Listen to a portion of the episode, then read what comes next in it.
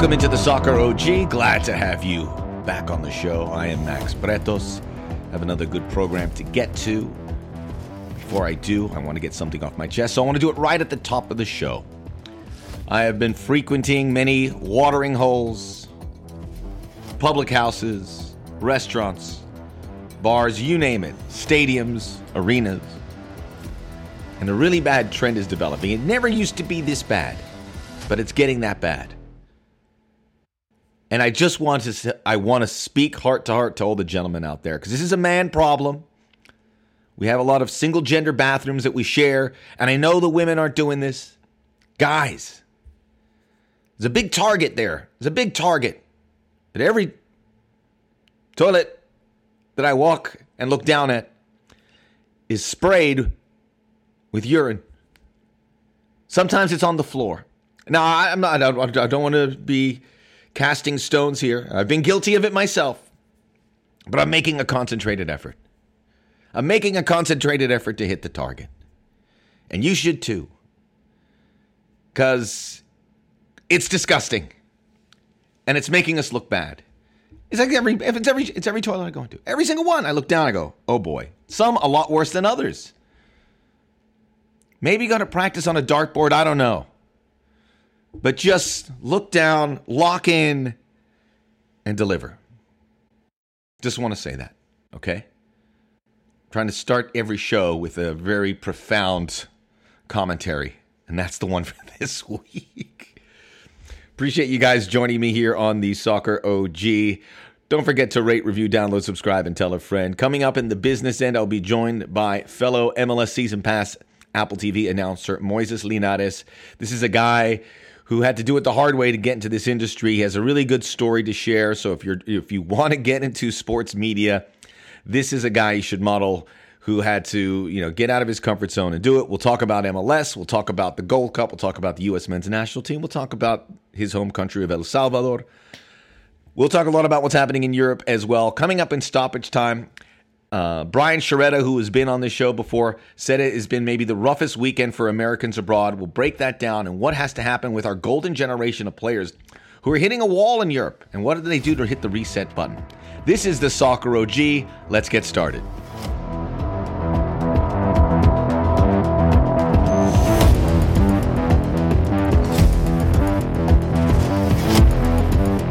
Lost a great one this this week, uh, Gordon Lightfoot, to me, one of the great storytellers, Canadian um, songwriter and musician. Uh, he was actually going to perform here in LA, and then he canceled it because of health issues, and then uh, we lost him. So I, would be, and I'm a bit of an old soul, and I listen to that uh, that music, and I will tell you, man, that if you haven't, I mean, it's obviously. We're listening to Bad Bunny and others, other, uh, it, it's it's tough for the younger crowd to maybe relate to it, but um, I listened to the whole songbook, maybe because it was in my household, and I, I know all the songs. I used to put in a tape and do these long road trips, and Gordon Lightfoot's music used to make these road trips just that time would get eaten up, and you would sing it with your arm out, sun hitting it. I vividly remember it. And you obviously knew that these days would come, but uh, I just want to let you know how much that music meant to me. Um, we lost Burt Bacharach. I know I sound like a geezer right now, but I, I'm pretty hip, man. Pretty hip. I go to a lot of shows. I see a lot of. I almost went to Coachella, but I couldn't pull it at the end. But uh, that's something that I certainly want to do. And uh, music, going to concerts is my favorite thing. Uh, I saw Gordon Lightfoot a couple times. Not the greatest concert experience. It's very quiet in there, but uh, it, it, was nice to it. I'll, I'll listen to his music and rest in peace, Gord. Good dude. Great music, and Canada should be very proud of that. To our all Canadian listeners, I am very sorry for your loss because uh, I think you know Canada. You think of the great musicians that they had. You think of Neil Young and Rush and Gordon Lightfoot. That's the big three for me from Canada. Let's get into the soccer topics. Uh, incredible game this weekend in the Premier League. I wanted to touch on. I think everyone's talking about it, and that is uh, Liverpool and Tottenham Hotspur. A game that went back and forth some big issue, officiating gaffes that were uh, not uh, uh, acknowledged. Um, Liverpool with this last gasp victory after Tottenham Hotspur were out of it and came back to tie it to Richarlison. By the way, Richarlison doing the the bird celebration and Son Heung-min joining him with that celebration. And I'm like, son, what are you doing? That guy was doing that dance all over South Korea in the World Cup. How could you j- join in with him? I mean, he was burying South Korea with that bird dance. Like, no, I watched it with my South Korean in laws. So uh, I just want to talk a couple things about that, and you know the the VAR implementation, and you know the, Diogo Jota uh, had this elevated foot. I mean, granted, uh, there was no intent behind it, but you know he hit Skipp, the, the Spurs player, right in the forehead. It should have been a red card. And Jota hits the game winning goal a little bit later.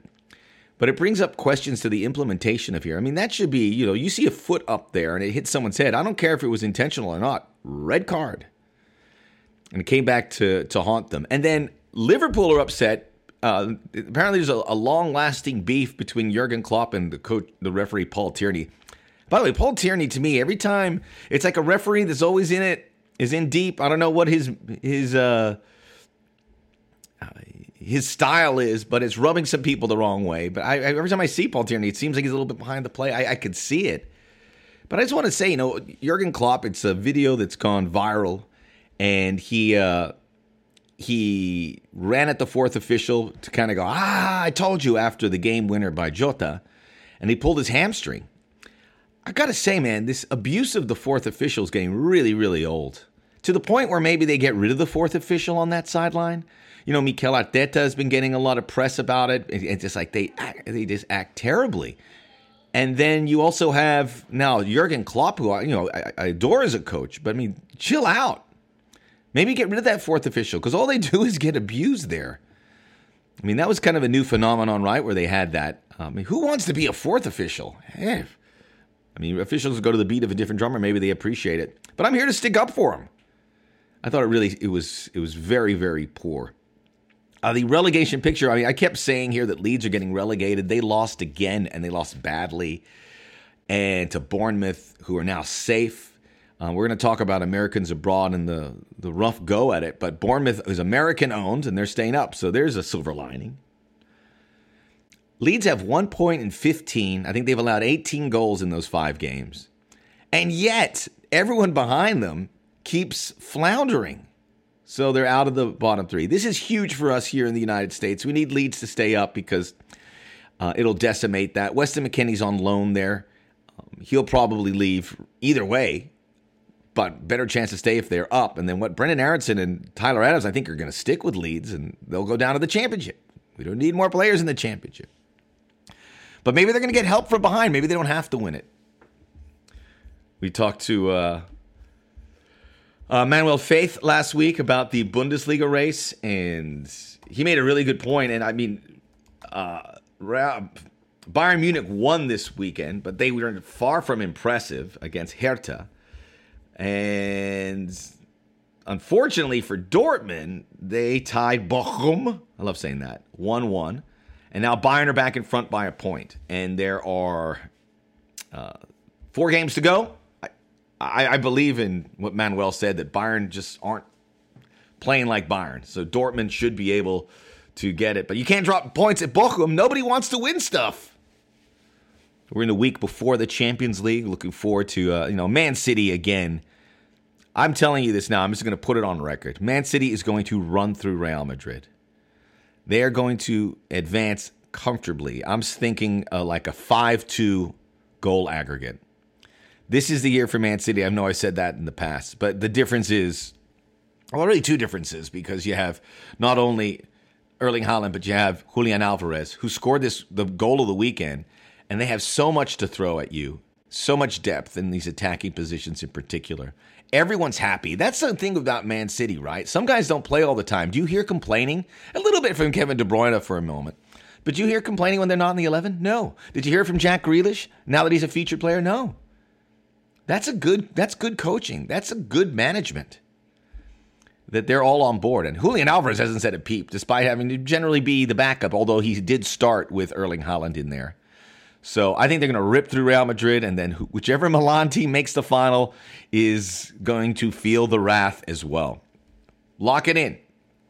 Lock it in. This is the year. There is no doubt about it. I've been pretty good with my predictions lately. The only one is Leeds, uh, and that's because no one wants to pass them. Uh, Napoli didn't want to win either. Napoli, what's going on? I mean, they had a chance to celebrate at the Maradona Stadium in front of their fans. It could have been a magical moment. I was tuned in. I wanted to see it. And then Salernitana scores. Our guy Memo Ochoa had a great game that won one. So now Napoli's going to win it, but they're going to do it away. There's videos of kids crying at home, and it's a it's a huge miss. It's a huge miss. You're at home. Ah, these teams are killing the romance. we have a lot to get to. We have a nice conversation with Moises Linares of Apple TV, who also is uh, uh, in the Washington, D.C. local market covering all the sports there. Uh, Nationals, Washington Commanders, you name it. So we'll talk to him about getting in the business. Really good conversation. I already recorded it. In stoppage time, we'll have a brief discussion about Americans abroad and how bad it's getting and what's going on with our golden generation, how they hit that reset button. Check me out on my YouTube under my name, Max Bretos. We have a video about that golden generation out right now. And uh, I'd love to interact with you. So leave a comment on YouTube, leave a comment on my social media. I will do my best to respond to it. I do like the discourse. This is the Soccer OG. The business end is next.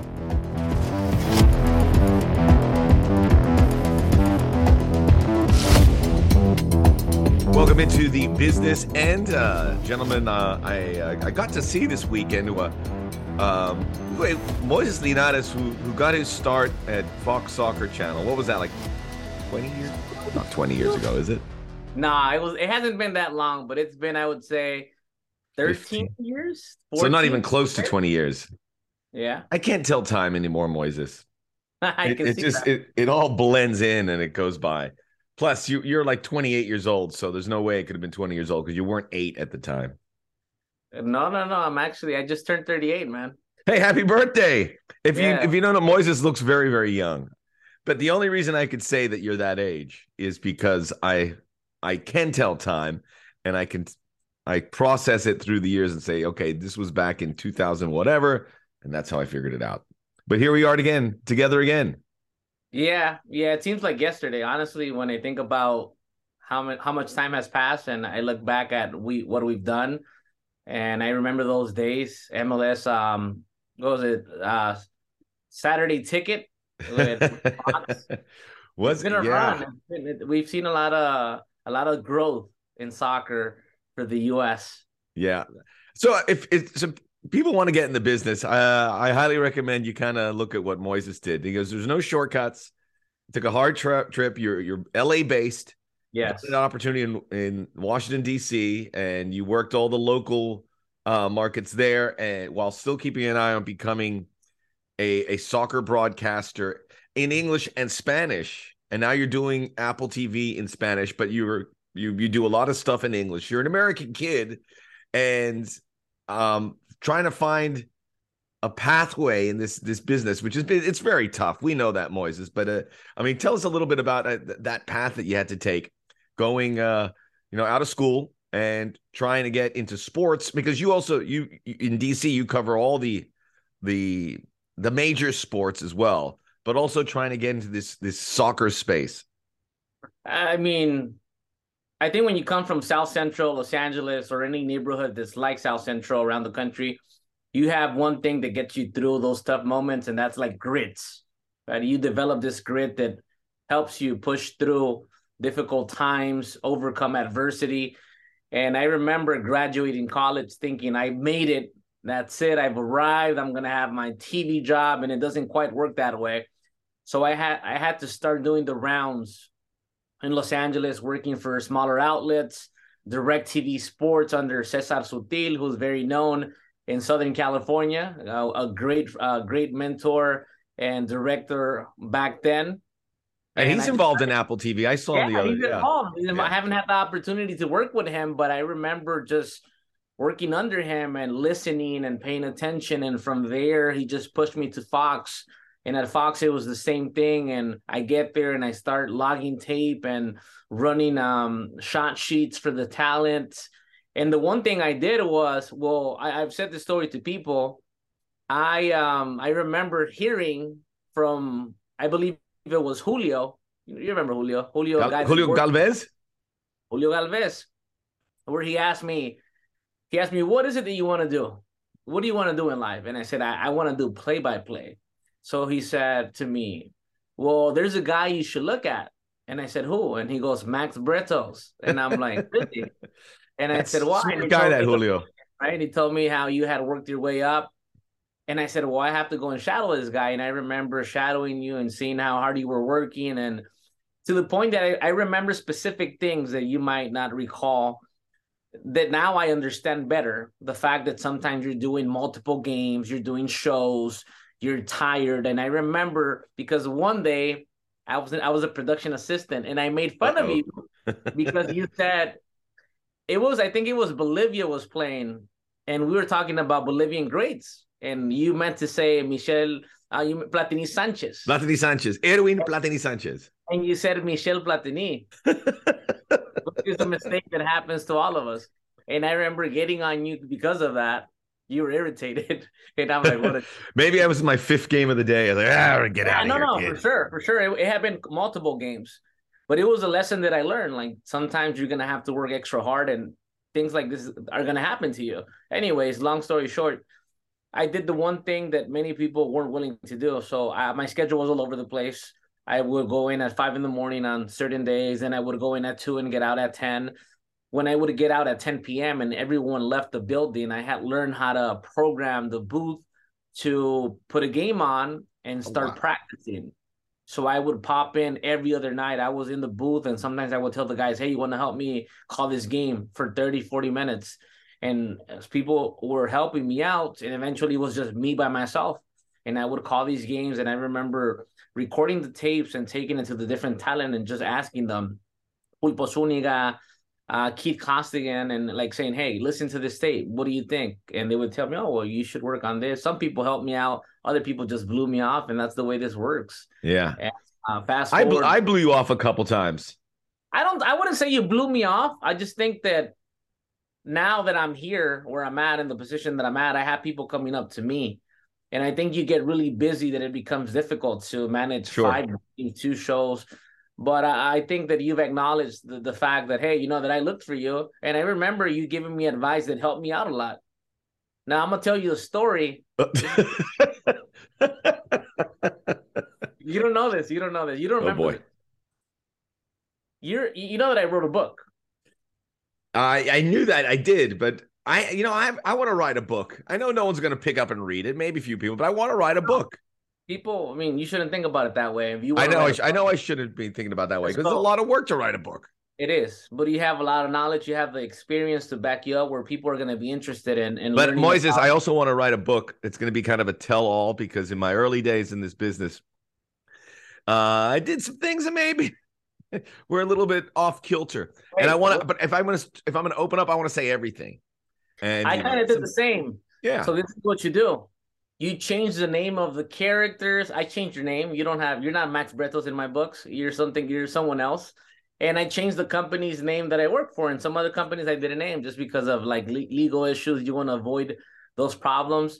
So I tell a story within the book of one day me going to me actually pitching a story, an MLS story about somebody who was playing for Chivas USA and I say, "Hey, I have an exclusive interview. This guy's from the Paco Palencia."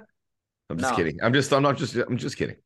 It, it, it happens to be Herschel Mayan, right? Whose family? Oh yeah, who's a Salvadorian. I, I did yeah. an interview with him.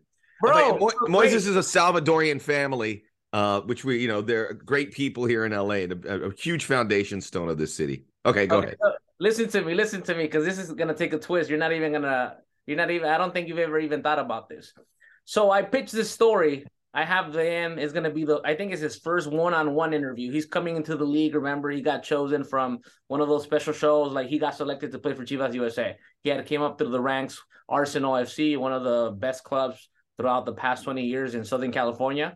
So, anyways, uh, I pitched the story. They're like, no, and I said, I'll give you the story, but there's only one condition. I get to do it. And they're like, let me let, let us think about it. And they said no. So I said, then I won't give you the story. So I played that card which was very dangerous. and I say, then they come to me a couple days after. They're like, "Fine, we'll let you do the story.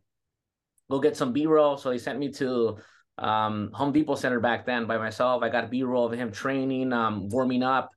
Then I wrote, I did the research and I did everything and I show up because I was supposed to do the story. And then I'm there ready to go. And here comes Max Bretos. He doesn't know. And then the person in charge, who I'm not gonna name, says, Max is doing the story. Give him what? Is that how yeah. it happened? That's how it happened. So I give you my notes and you just look over the questions and you're like, all right, cool. You sit down, you do the story. I remember that. And yeah, do the story. So all I'm your work, all yeah. that work you did, and I just swooped in, and I, I, had no idea. I had no idea. It was not but... your fault. It was not your fault. It was not your call. I what was, a messed up business, dude. Is. I was surprised and I was heartbroken. I was disheartened where I wanted to quit in that moment. And like Herson and the family told me, if you're not doing the story, we'll, we won't do it. We'll tell them no. And I said, no, no, no. I said, it's my job. Just do it. It's fine. I'll figure it out. So then I, I, what I did was I turned it around and I asked, let me do the Spanish story just for, for my resume, for my reel. I just want to have it. And they're like, all right, cool. You can do the Spanish story. So I did the same questions in Spanish. I take it back to the station. I edited your story and then I handed it out to the next person who made it look very polished. And then I was editing my story in Spanish at the same time. And I said, F this. I'm gonna get this story on TV some way, somehow. Day comes, day, game day comes, stories are running at halftime. English story runs, Spanish story, we're still using tapes. I yeah. take the tape, I give it to the and I said, Hey, um, Port- Sergio Portillo says we're using the story. He like he looks at me like, "Are you sure?" And I said, "Yeah, that's what he told me." And he goes like, "Okay." So they play the story. Here's my TV debut, national debut, international, because you can see Fox Deportes in different countries. And there, there I go, uh, stand up and all. My first TV story. Producers come out, talent come out. They just looked at me and they're like, "Wow, you have some big cojones. And they're like, but you did good. Congratulations. And I thought I've made it. I'm here. And then I met, and then I, I met, I met a guy. Well, actually, I wasn't working under a guy. I'm not gonna say his name, but I'll give you his initials. You know who it is, JG. and he, he just made my life. He made after that, after that moment, he made my life a living hell for doing that. Look at to this. This is a good chapter of the book, huh?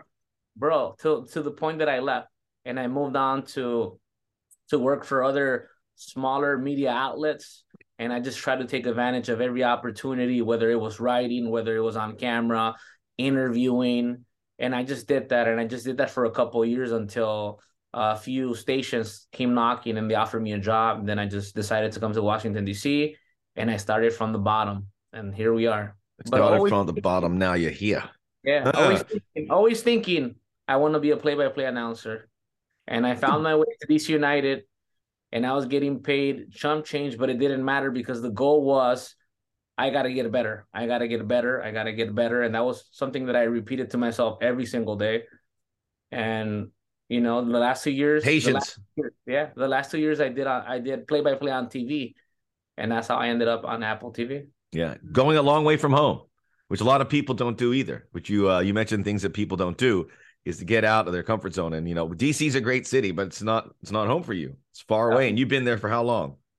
11 years already. 11 years. And that's uh you, you find that he's covered all the, the pro sports teams there and then obviously doing play by play. And I love how you stood with it because I think when you know, when people ask me and I went to ESPN and I did Sports Center, it was great. But at the end of the day, I was like, I want to do soccer play by play. It's the most for me, and I know for you, the most fulfilling thing uh, to do. And it's the most liberating thing because when you cover sports, and I watch a lot, you know, I was watching NBA last playoffs and um, Stanley Cup playoffs because I'm from Miami. The Florida Panthers pulled off a big upset. So suddenly I'm a hockey fan again. You yeah. watch baseball. I don't know how people want to do baseball. It, to me, it would be, I have so much respect for those guys, but that's really hard and tedious. But soccer, you you have this first half you can't be overproduced because you don't have commercials. So you really dictate it and you do all the storytelling. And there's not much anyone in a truck or a booth can change that. They can change it by maybe pulling you from the game for next week if they didn't like it. But you really get into that rhythm and uh, for storytelling, it's it's unbelievable. And then you have those 45 minutes or more where it's kind of uninterrupted. So everything I have done, I, I that is the thing I like to do the most. I, I sense it with you. I talk to other guys in this business, and it is the same thing. A couple things about your story. Julio Galvez was, you know, a production assistant. He stayed there. He was the nicest guy. He was from Honduras. We had a really cool setup. I mean, I want to do a book on Fox Sports World, Fox Soccer Channel, and the personalities, some of the things that happened, some of the weird things that happened, because it really was the beginning of soccer coverage in this country. And I will not budge on that. So when we watch NBC and CBS and all these other people covering the leagues in an incredible fashion, I don't think it would have been possible if it didn't have this little gritty channel that was uh, pumping out all the leagues at the same time off tape. Every every league, Italian league, Champions League, uh, MLS. Colombian Mustang League. Yeah, Copa Libertadores, Copa League, Copa Americana. Everything, Everything. you could imagine was was coming out because they gave it. They gave the leagues to us for free.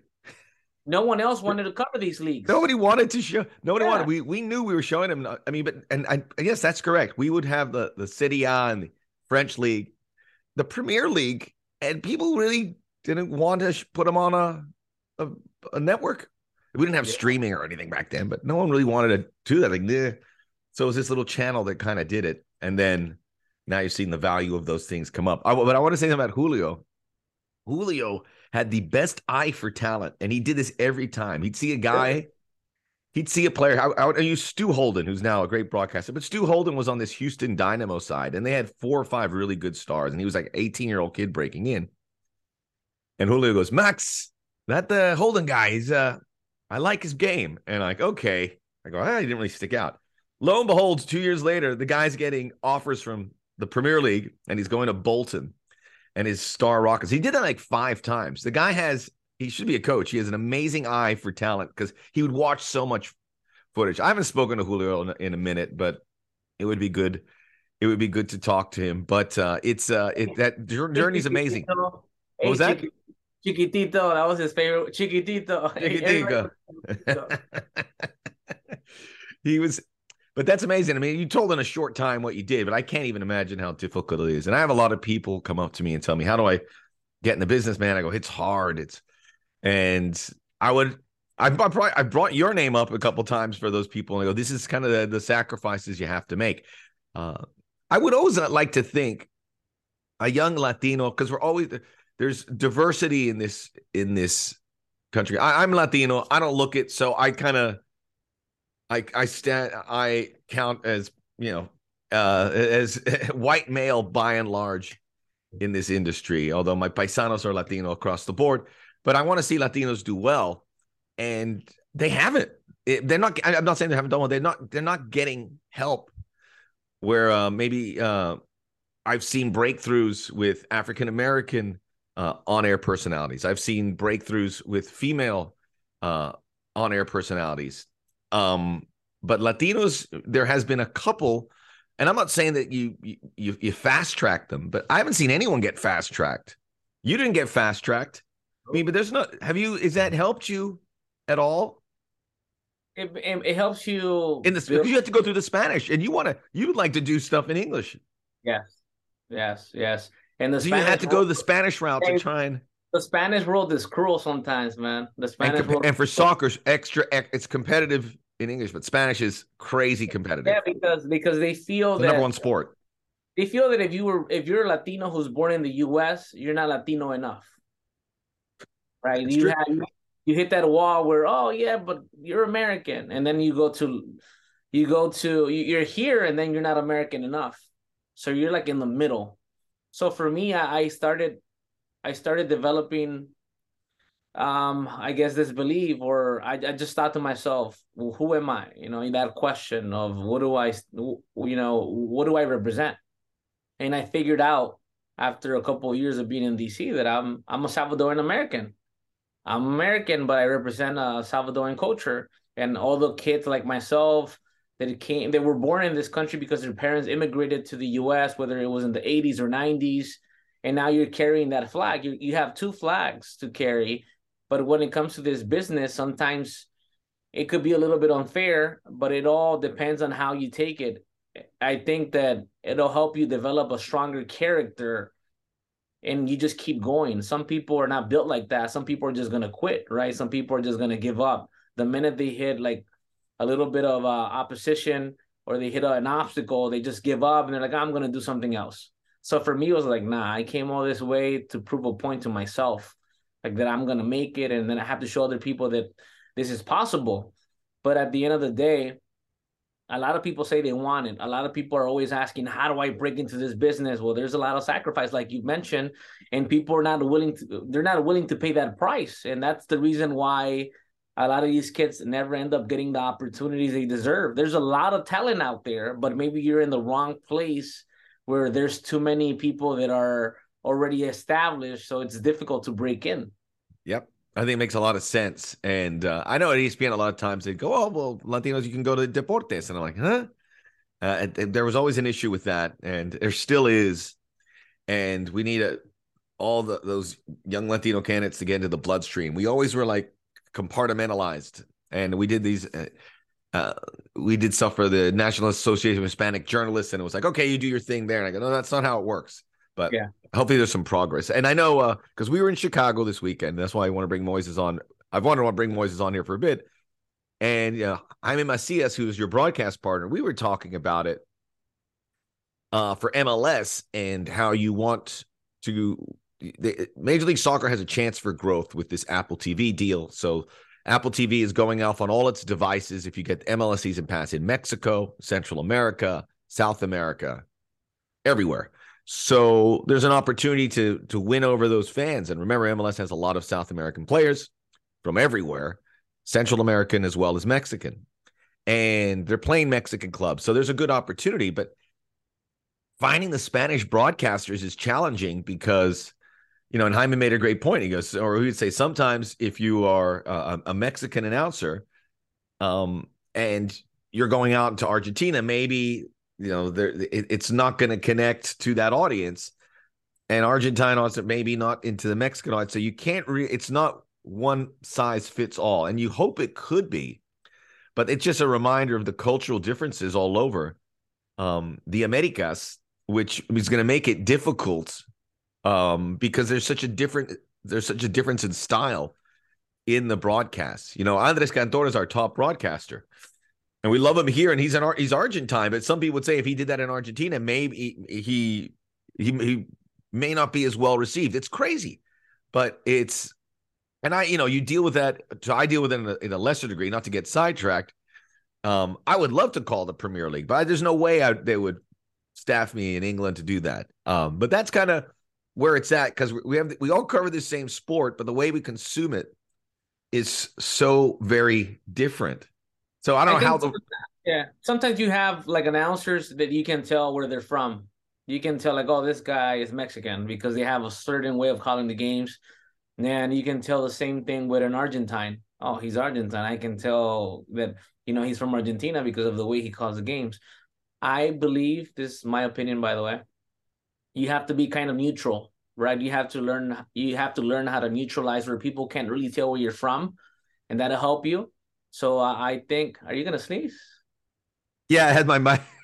Okay. I hit mute on my mic, and then because we're on camera right here, and then Moises is seen. I'm trying to hold back a sneeze. So yeah, I'm good now. I, I I think that I think you you have to neutralize. It's not a it's not an easy task, but number one thing I, I get it. Like Apple is going international. That's great. I'm I'm all for it. You know, more ears, more eyes, but the main focus should be right now, this is our first year with Apple, by the way. We have to conquer the US, then we'll conquer everything else. First, we have to conquer our fans here, make sure that they like the product that they're seeing, because this is our league. And I've said that for the past couple of years, and I like I'm very hard hammering that down. I have people coming up to me, oh, Argentina, Brazil. Yeah, I love that soccer. You know, it's great football. But if you ask me, I'm like, this is our league. This is my league. I was born into this league. I've been here since year one. I was a little kid watching the LA Galaxy, DC United, the Revolution, Columbus Crew, and the 10 Originals. So I feel that once we conquer this league and we're on our way there, then every everything else is gonna fall into place. At the same time, is people have to adapt to our style of soccer, our way of calling games, not the other way around. We don't go to Argentina and ask them, "Oh, well, we need to you need to adapt to the U.S. market." Right? Or we don't go to the Premier League and say, "Well, you have to adapt to us." They don't care. Like we autom- it just kind of trickles down and eventually we understand oh that's that's england that's the way they call it and we consume their product every other week i mean sure. every week it's a great point it's uh yeah you got to be honest to how we are and i think a lot of times we change how we are and maybe that's part of the reason we we haven't quite clicked into place but maybe we should be stubborn about that and say no this is this is how we get we are confident in the way we present this and we're yeah. still getting we're still fine tuning that we, are yeah. still we're so young and we're still fine tuning the best way to present this product. But yeah, you got to be you got to be honest to yourself, uh, and and the draw will be there, people will say, "Okay, I'm watching MLS because of these players, because of these teams." But yeah, because uh, I feel comfortable with the broadcasters as well. It's a big responsibility, and that's why you know I've told people this is the to be a broadcaster here. Uh, it's a very uh, it's a it's a very high ranking position, and I put it up there against calling the big competitions around the world. And this is why because you have this great new partner, obviously with Apple TV, but you also have this glut of games. So as a broadcaster, you're going to get all these games. You're going to get to do this Leagues Cup. You're going to do an expanded playoffs, and you know MLS is continuing to look for those those new avenues to make their league better and make it different uh, where it's going to be more appealing. So, I mean, I, I would honestly say if I was offered all the leagues and they'd say what you would do, and I know people would laugh this, I probably would say, okay, no, I want to do MLS. Uh, the appeal of maybe doing Champions League, which you know, Champions League comes and goes really quickly. You know, you have those six rounds, you have the knockout stages. I would want to do something regular.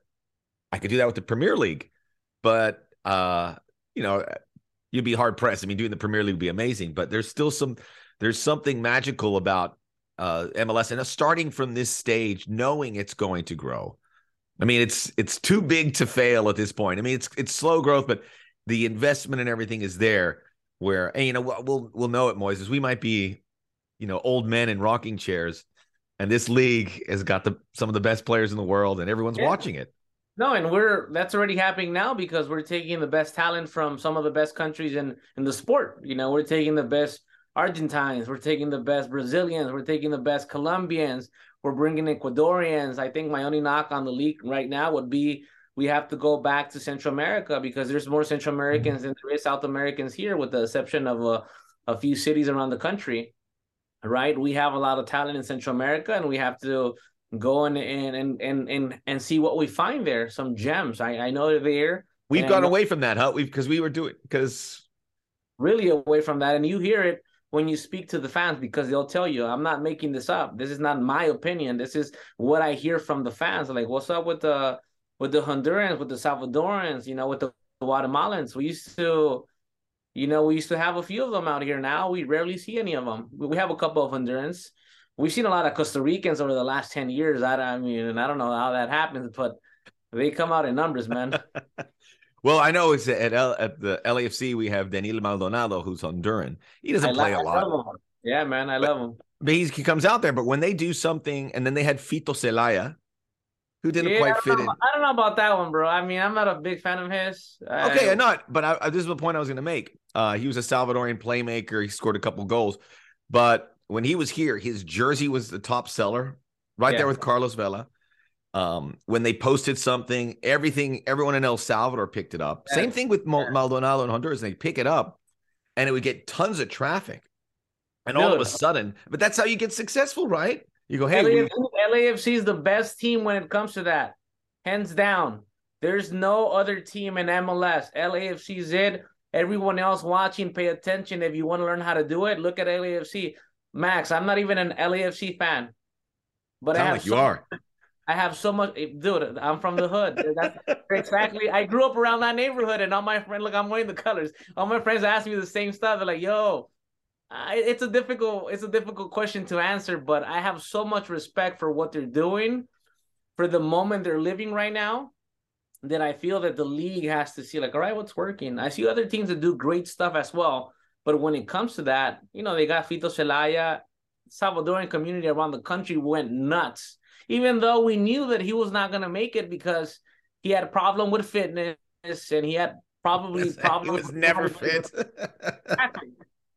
but it just shows you the strength of the market. It's right there for the taking.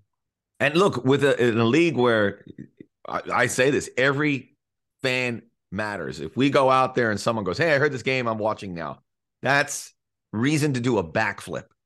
Yeah. If you could do that for a community, in and we should also mention you're in DC and there's a lot of it's a huge Salvadorian community, so they follow their own, and yeah. you can get a thousand new fans. That's a lot, yeah. or two thousand, and they'll go to the games to watch them play.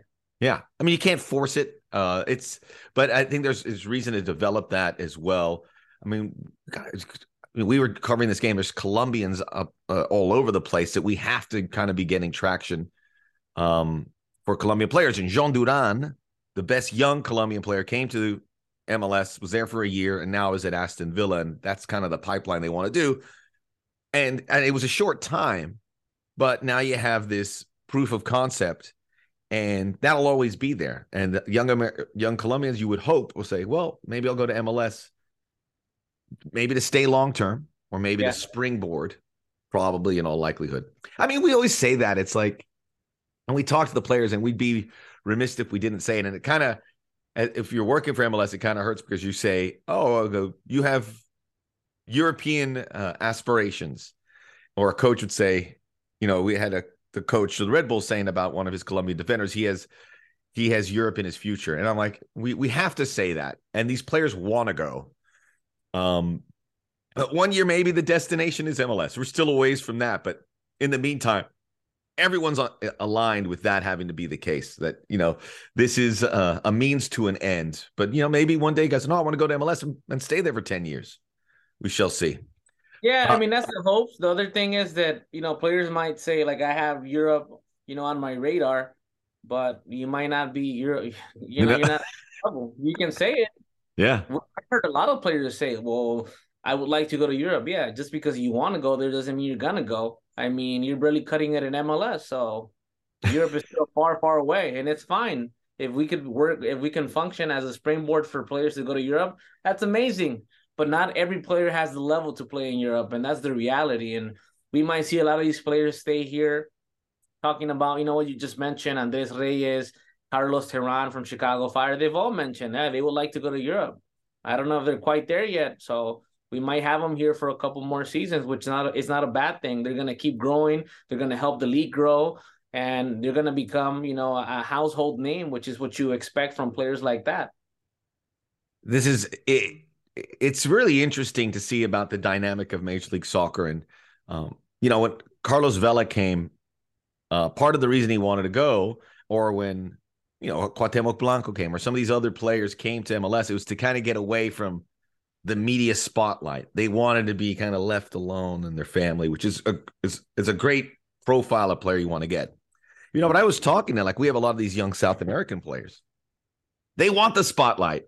They want to they want to feel like they're star. Like uh, I was I was talking to a Brazilian reporter and we were talking about I believe it was Brenner who went to FC Cincinnati from Sao Paulo and now he's going in the summer he is going to Europe uh, to Udinese.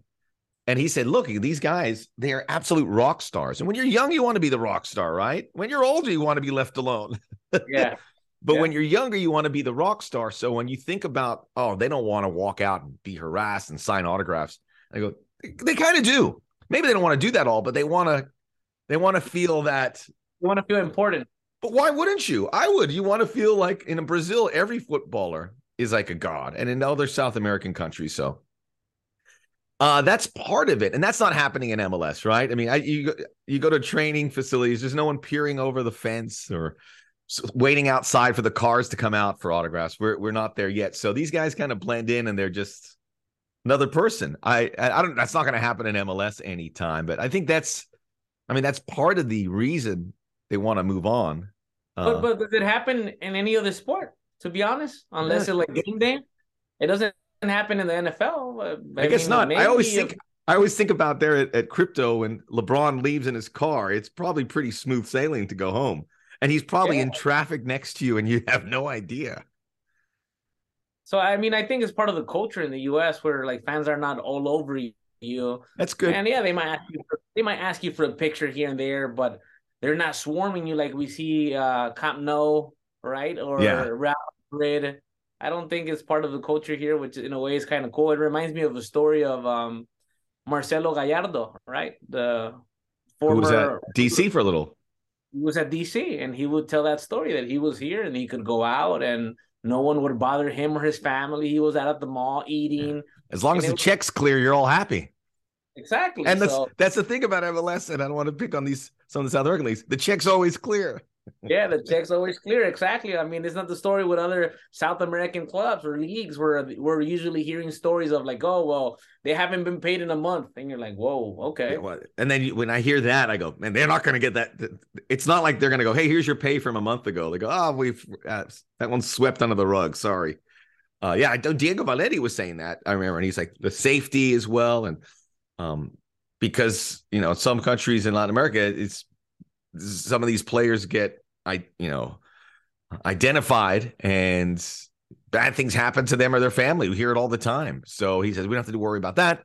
Um, it's good living and benefits, all that stuff, uh, which is kind of weird when you explain it to these players because it's one of the good things. I, I Moise, I didn't want to bring in here and talk about like the benefits package of MLS, but uh, I guess I I got there. But I mean, we we've been covering this now for like two and a half months, and we have ten match days and it's been great to be on the road. I mean, I uh, I just want to hear what you thought. What has stood out about MLS? So you know, I was being getting back on the road, which I haven't really done on a weekly basis.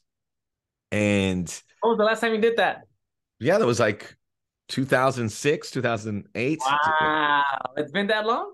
Yeah, so as ESPN 2010 through 2018, I'd do some games here and there, but not yeah. on a weekly basis. So that was back at Fox. So, and it's changed so much. You know, you would go to stadiums, they'd usually be pretty empty. They'd be the NFL stadium or something like that. And now I get, you know, I went to, you know, Columbus and see their new venue. It's amazing. And there's fans there and, and go to Portland or uh, we went to Chicago and Soldier Field. You know, they got to get more fans there, obviously, but it's a really good place to watch a game. It's, it doesn't feel huge as an NFL venue does. But uh, that is really special. Seeing all the people that are involved with the league that are bringing it back that used to play, you get to ch- chat with them, whether they're coaches or administrators. It's uh, it's it's excellent, and uh, like you said, there's clubs that are trying to separate themselves from the pack, but there's there's so many that need to kind of raise their game. I get the feeling they're going to uh, these clubs that don't have a, a specific stadium they're going to have to because they will be left behind.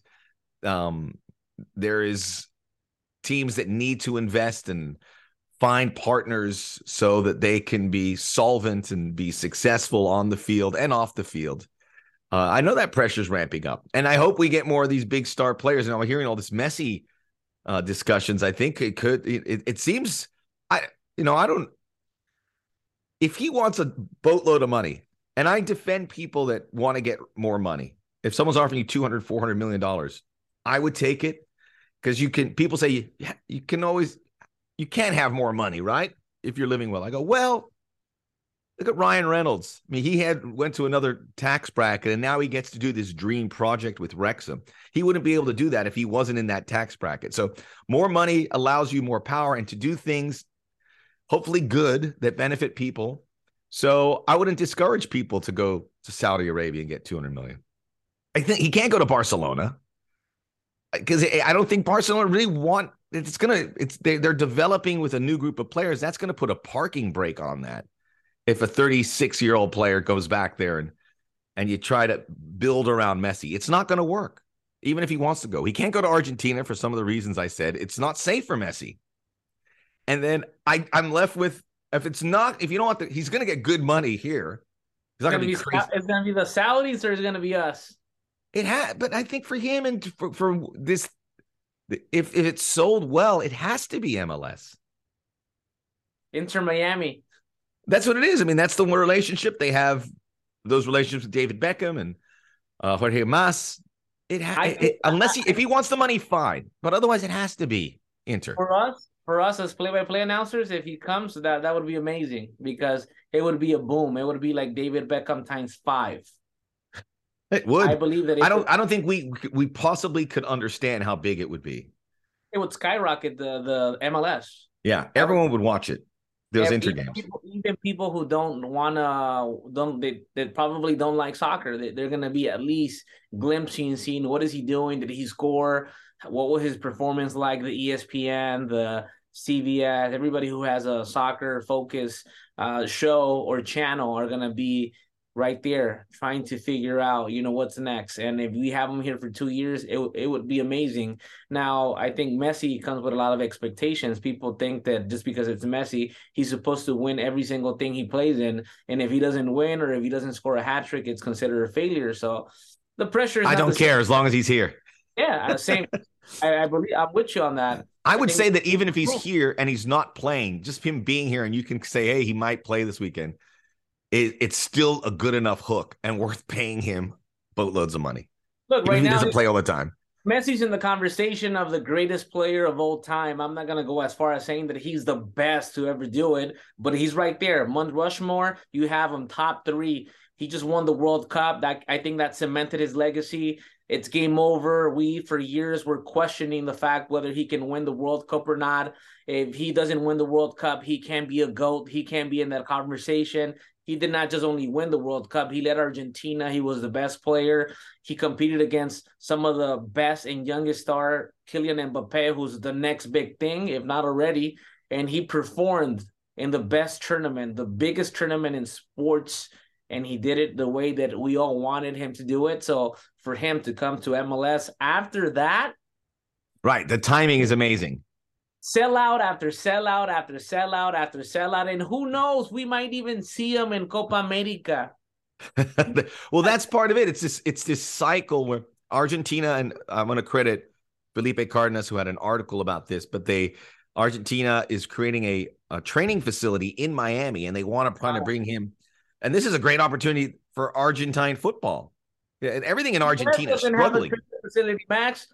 We don't have a training facility for our boys in the U.S. yet. How is Argentina just gonna pop up and, and say, "Hey, Miami, here we come"?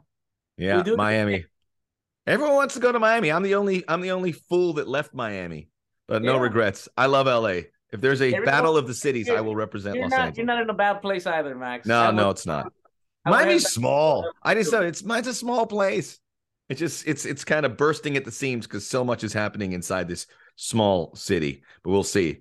Uh I Moise has been great, but I wanted to, you know, before we we part ways, I want to talk about this summer. I mean, uh, I know you have your allegiance with El Salvador. Got the the Gold Cup. Uh, they I, I like what El Salvador's doing. I mean, they have Hugo Perez and they're doing very well. Uh, uh, dual nationals starting to get more of those guys. I love that. There's the the Heel brothers. So there's a Colombian guy who went to El Yeah. Salvador, played there, had four kids, and they all play for the national team. Yeah. three kids. It took us. It took some convincing, but they're there. For me, if it's not El Salvador, I hope it's the U.S. There's no other way around this. So uh, that's who I'm rooting for. But I mean, being realistic, it would be tough to say that El Salvador has an opportunity to win the Gold Cup. I think right now all eyes are on the the World Cup qualifiers. This is going to be the World Cup for El Salvador. If they want to make it to the World Cup, they they you know this is it. This is their big opportunity. There's no There's, Mexico. there's more bids. There's yeah. No US, there's no Canada. The best three teams in the region are out. So now you're going to perform with some teams that might be at the same level or a little bit above. But I think the Gold Cup is that stepping stone. If they can perform well, it's going to kick off the World Cup qualifiers in the right on the right foot for El Salvador. I think they they have the team, a young talented team, uh, a coach with a vision like Hugo Perez. I think Hugo Perez is the guy, whether people like it or not. He knows how to work. He's done it with the US. He's developed talents, and a lot of the talent that we see now on the UN on the US men's national team, the senior team, were under Hugo Perez at one given point. So all he needed was some time to work. I think his big challenge starts this summer in the Gold Cup and then the qualifiers. Do they have a shot? I believe they have a shot. I believe they have an opportunity. Like you mentioned, the Heel brothers they're just coming into into this team. Once they get settled in, if things work out the way people expect it to, I think they have a shot. And you have, for the first time in a very long time, a competitive team. We have to go back to 1998 when El Salvador was last I guess, competitive enough to say they were just there outside of the World Cup. Back in 2010, they had a shot. They were in the hexagonal, but it didn't go well for them. That was also a good team, but we have to go back all the way to 1998. That's why you still hear names like Cienfuegos, Diaz Arce, Ronald Cerritos, and you're like, dude, that was a long time ago. That was a long time ago. I hope so. Look, uh, the World Cup in 2026 will have six, maybe seven CONCACAF teams. So, based on what happened in the last cycle, that means El Salvador is probably going to make it, and they're getting better. So, uh, I, am curious who those teams are going to be, but there's a chance. USA, Canada, Mexico are in already, and then Costa Rica, who was in, probably makes it. Honduras, Jamaica, El Salvador, maybe someone think, new. I, I don't think Costa Rica makes it. Wow, well, that was six teams. They don't they don't make it because they're they're rebuilding right now. So I think it's wow. gonna be difficult. Are you sure? It sounds like you have an axe to grind. Nah, nah, nah. I like Costa Rica a lot. I'm just kidding. I just think they're they're now Honduras, same thing. And Honduras, Panama? I didn't mention Panama. Panama's good. Now yes. Panama, I think, is making it for sure. That's true. Panama has been the the national team on the rise in Central America. They're right there, just like outside where they don't get a lot of attention, but they've been working at every single level. Guatemala, be careful, Guatemala, because they're yeah improvement. The U twenty, hey man, Guatemala, they have a they have that thorn, right? They have yeah. that little thorn. I think El Salvador and is gonna be right there fighting, and hopefully they come through. Now, Max, we're talking Central American teams don't forget about the Caribbean, man. Jamaica. Right. Well, I threw Jamaica in there, but who else? I mean, TNT's dropped. Yeah. I mean, they have to qualify for the Gold Cup groups. I mean, they have to go, they have to play an extra game. I was, I'm intrigued about Suriname. Yes. Because they have a guy, and so Suriname's in South America, but so, you know, some of these countries were not brought into the South American governing bodies, so they were made available to CONCACAF. It's weird. But they have a Sheraldo Becker who's doing great at Union Berlin uh, who are competing at the top of the Bundesliga. They have a couple more players, and there's a Dutch connection there. Maybe they can, uh, maybe they can get a little bit better. But I'd love to see it. I'd like to see a nice balance of all the countries. I think it's gonna be it, man. We're gonna see a good qualifier. I think it's gonna be different, but we might see teams that have never made it to the World Cup qualify for the first time, which is the purpose of having yeah so many national teams in a World Cup. Yeah, we want. I mean, people go 48 teams, but you go, it's happening. So uh, embrace it, and then think about the opportunities that it'll allow. Some countries that were really good, maybe in Europe, like Norway, that didn't qualify, they have a better shot. Remember, Italy didn't make it, so let's get them in. I'm looking forward to 48 teams. I think people will enjoy it a lot more than they think they will. Moises Linares on the Apple TV, and we covered a lot of ground. We have to pick this up because I think we had left a lot on the our plate still. But uh, I've taken enough of your time, man. But great to chat with you. And um, I need to read your book at some point. Yeah, man. Uh, yeah, I'm gonna shoot you a book. Actually, you need to read it so you can find okay. yourself a book. Okay, the- good. And I'm gonna read that, uh, and I'll I'll start cracking on my uh, on a book idea. I think it'd be good for my mind, body, and soul. Do it. I'm here for you, man. Anything you need, let me know. Good man. Moises Linares, without question, one of the really, really good dudes in this business who worked. I hope if some if someone's listening and looking to take that path, this is a, a great example to follow and a reminder that there it's it's there's no easy way to get there uh, and keep working real hard. You're out of the business, and we'll be back with stoppage time. I'm going to talk about what was a really rough few days for our Americans abroad.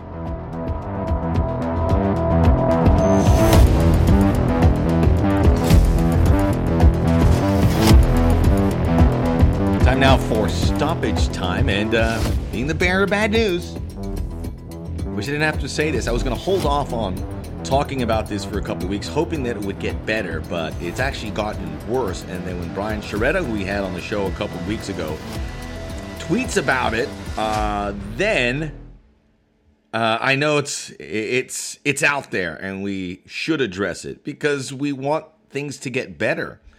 Uh, we want things to get better for next season, which we certainly hope they will be able to do.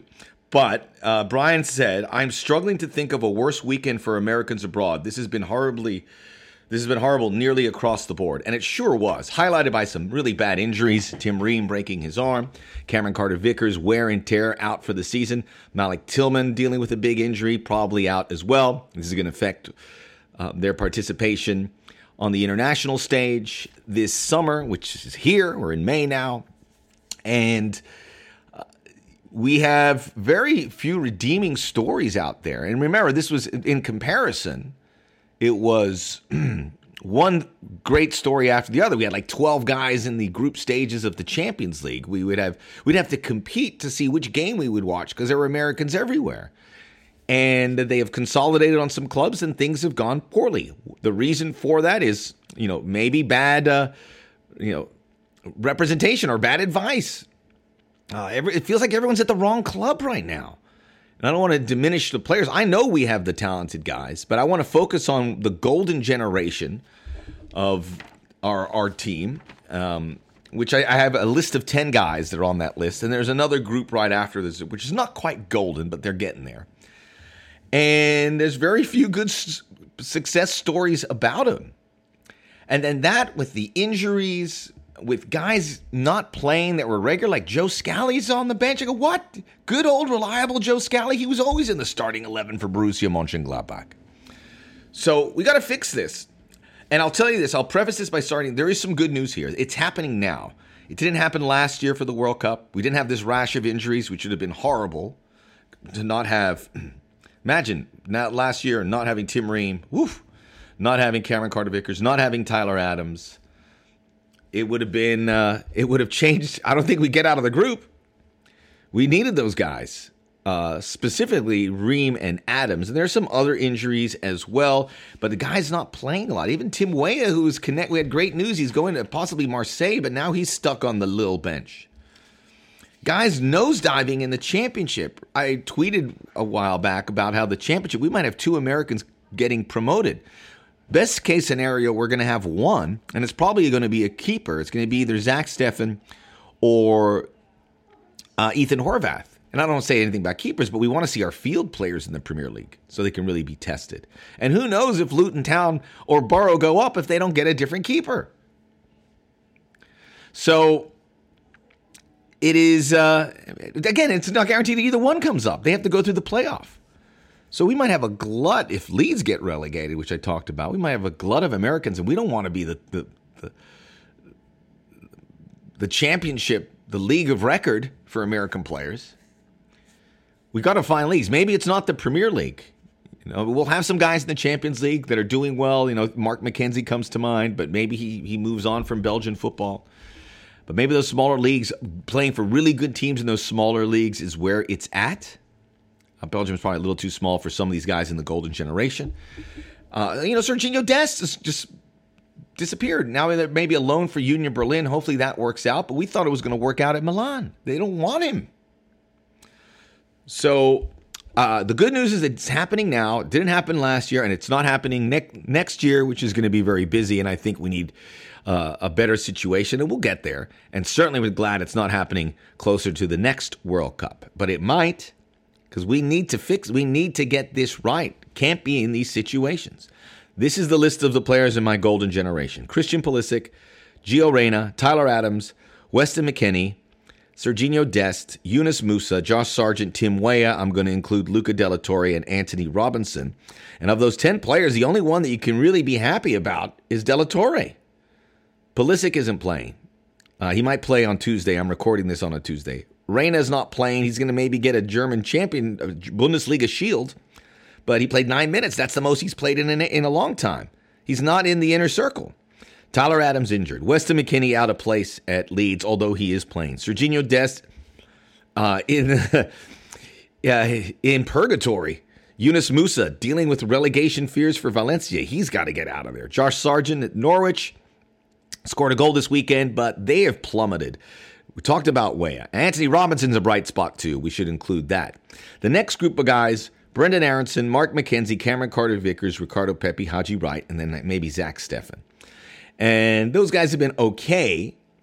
Um, but that's not their top tier. What about the next group that comes after them? Are there some good young players to get excited about? Well, maybe the younger Aaronson, maybe some MLS based guys that'll eventually make the move. Like I got to see Brian Gutierrez, who's really nice at Chicago Fire. Maybe someone from that Philadelphia Academy, um, but no one like a Pulisic or Reyna. But even a guy like Taylor Booth is now struggling to get minutes. It's been very difficult. Uh, see how quickly this is gone. We got to take care of the big two or the big three. Dest has got to get minutes, and Pulisic. Uh, and then you know Mauricio Pochettino has been mentioned about coming into the job at at Leeds. I mean, pardon me, at Chelsea, and he says he wants Pulisic to stay, which is such a mind mess. I was going to use the other word, but it's like it with with Chelsea, you know, and there's talks of Neymar going there. I mean, where, where is Pulisic going to play? He needs a fresh start. As, as great as it is to play in Chelsea there in West London, Gio Reyna, I, I, I he gets leapfrogged by so many players at Dortmund. You know, uh, Karim Adeyemi and Daniel Malen, and obviously Julian Brandt, who's ahead of him as is. Um, it's pretty rigid for him there. They obviously like him, but he's just a luxury player who's gotten some goals from in key spots, but he needs to be a featured player. So maybe Dortmund's not for him. The Leeds United situation is is dire. I mean, because they need to get a win here, but I, I, just don't see it. They get they're they're getting pummeled, and they're they're talking about bringing Big Sam Allardyce. Why is that the English reaction for everything? Big Sam will fix that. And by the way, Big Sam doesn't fix it. Last time he came in to to to rescue West Brom, it went horribly wrong. So this guy who comes in and plays defensive tactics will fix it. That's not. That's an antiquated philosophy. The folks in England, I mean, oh yeah, and everyone goes, oh yeah, Big Sam, yeah, yeah. And Sean Dyche to a lesser degree, although Sean Dyche I think is a better manager with a, a more a better recent track record.